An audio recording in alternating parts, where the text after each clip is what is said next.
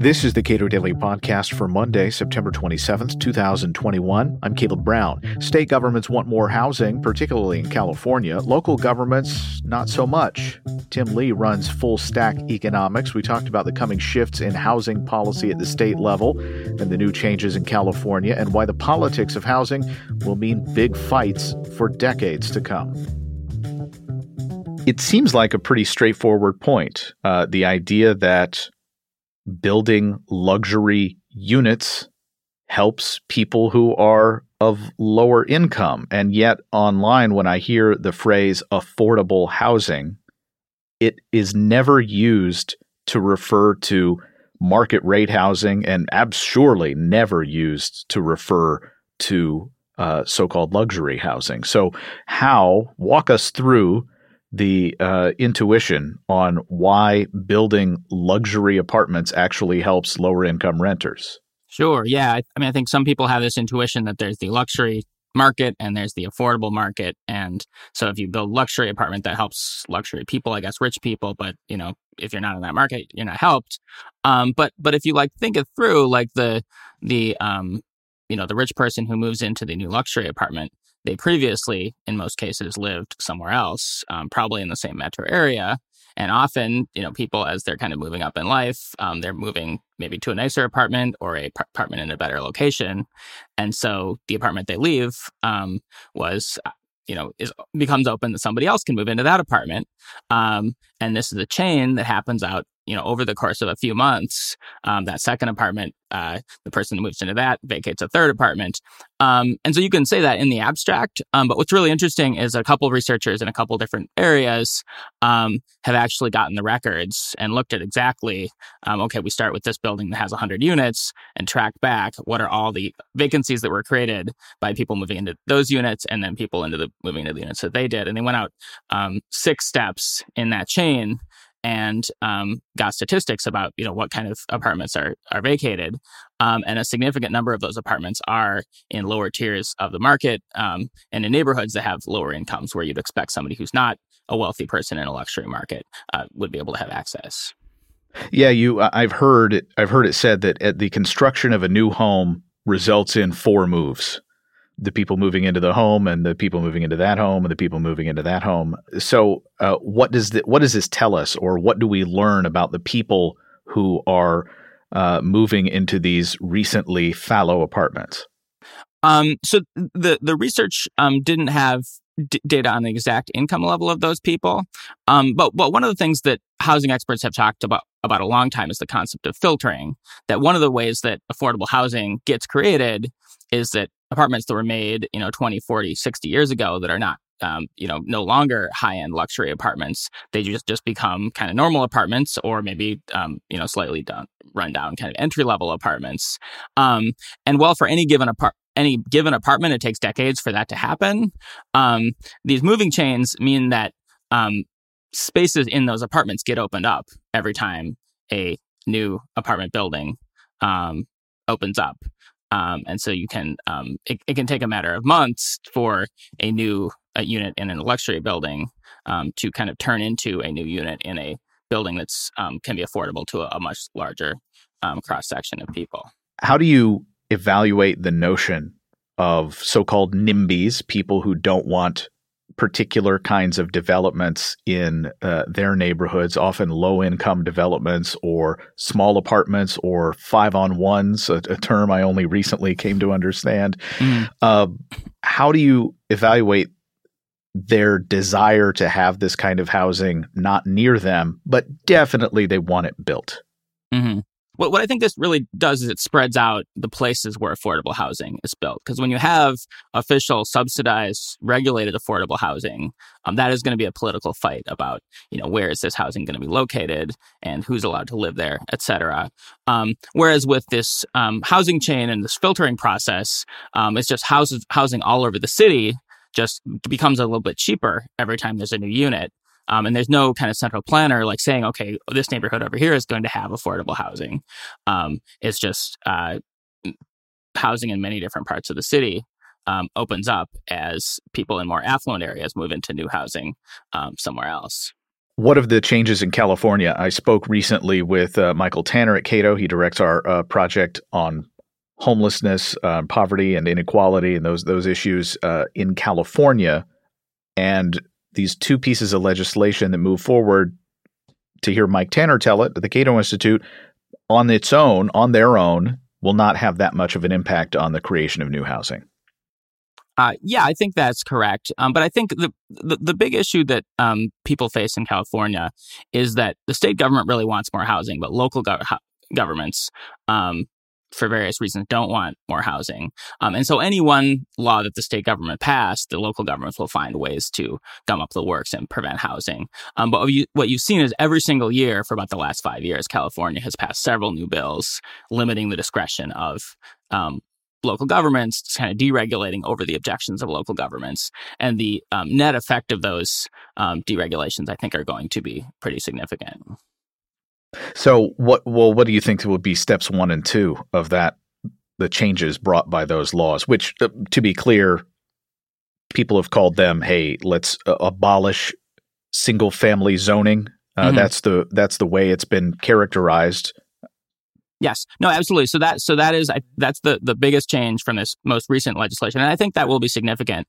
Um, I think particularly what you'll see in um, Silicon Valley, I think, is where this will matter the most because you have big companies like Google and Apple that are creating tens of thousands of jobs, and most of Silicon Valley, the residential parts are zoned for single family homes, and so if more people want to live there, there's just no space to build more homes.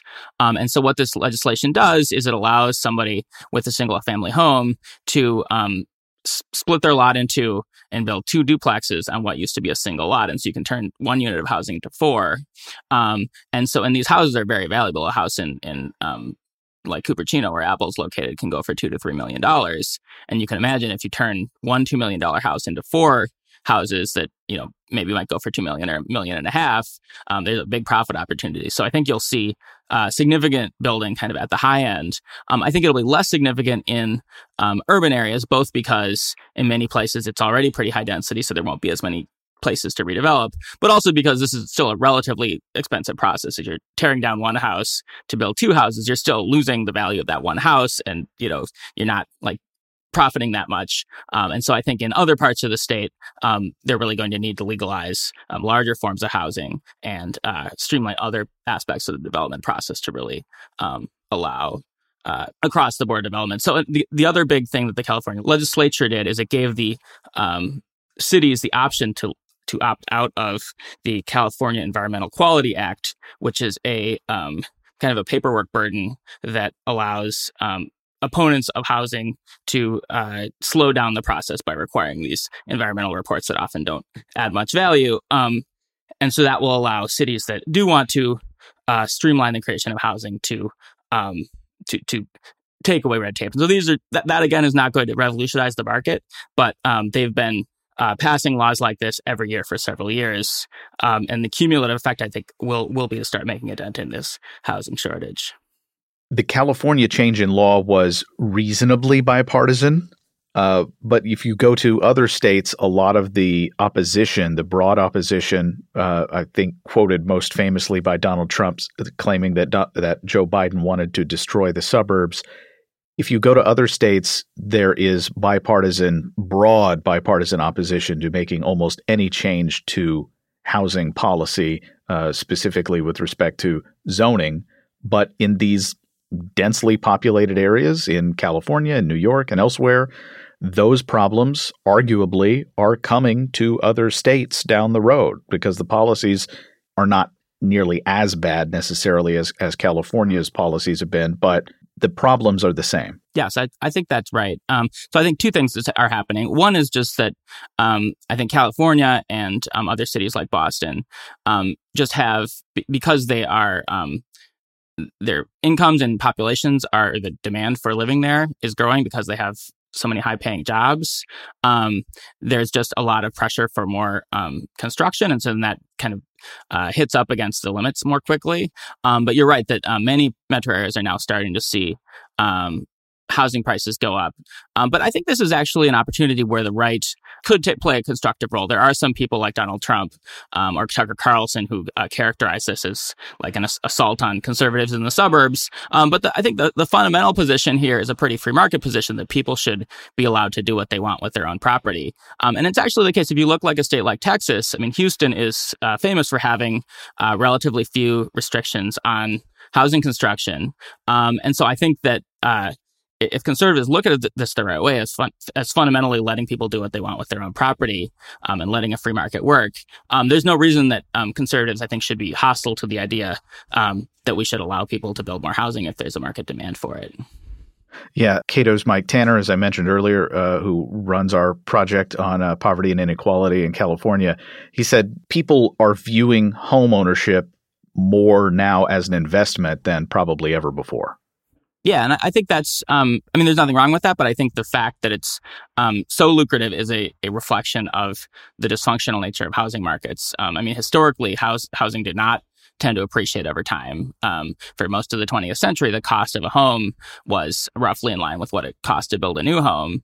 And if you had a surge in demand, the price would go up for a few years until more housing would be built and then it would go back down. Um, the recent trend we've seen where prices just go up and up and up in um, larger cities, I think hopefully is an aberration where once we have enough of these reforms like we see in California, um, housing demand will start to respond to the higher prices and we'll start to see housing com- prices come back down again. Your colleague at Full Stack Economics, Alan Cole, your partner in crime there, has suggested that if Republicans, conservatives broadly are able to change their thinking about this, and create some sort of groundswell of support among Republicans and self styled conservatives that this is an own the libs moment. Can you detail what, what he meant by that? Yeah, absolutely. So you have a state like Texas with a generally Republican leaning state government, um, but a liberal city like Austin that has some of the same housing affordability problems you see in other states. And so one reform idea that would both be a good idea on policy and also uh, might be good politically would be for the state of government to preempt local laws that restrict housing construction, um, allow for more of a free market in housing, which I think would be good for people in Austin, although you know people in Austin may or may not like it. And so this would be a way for uh, conservatives to tell lefties, we're going to give you affordable housing whether you like it or not. Yes, and, and do it in, a, in a, a more conservative way. I mean, you definitely see um, two strands of thinking about how to get affordable housing.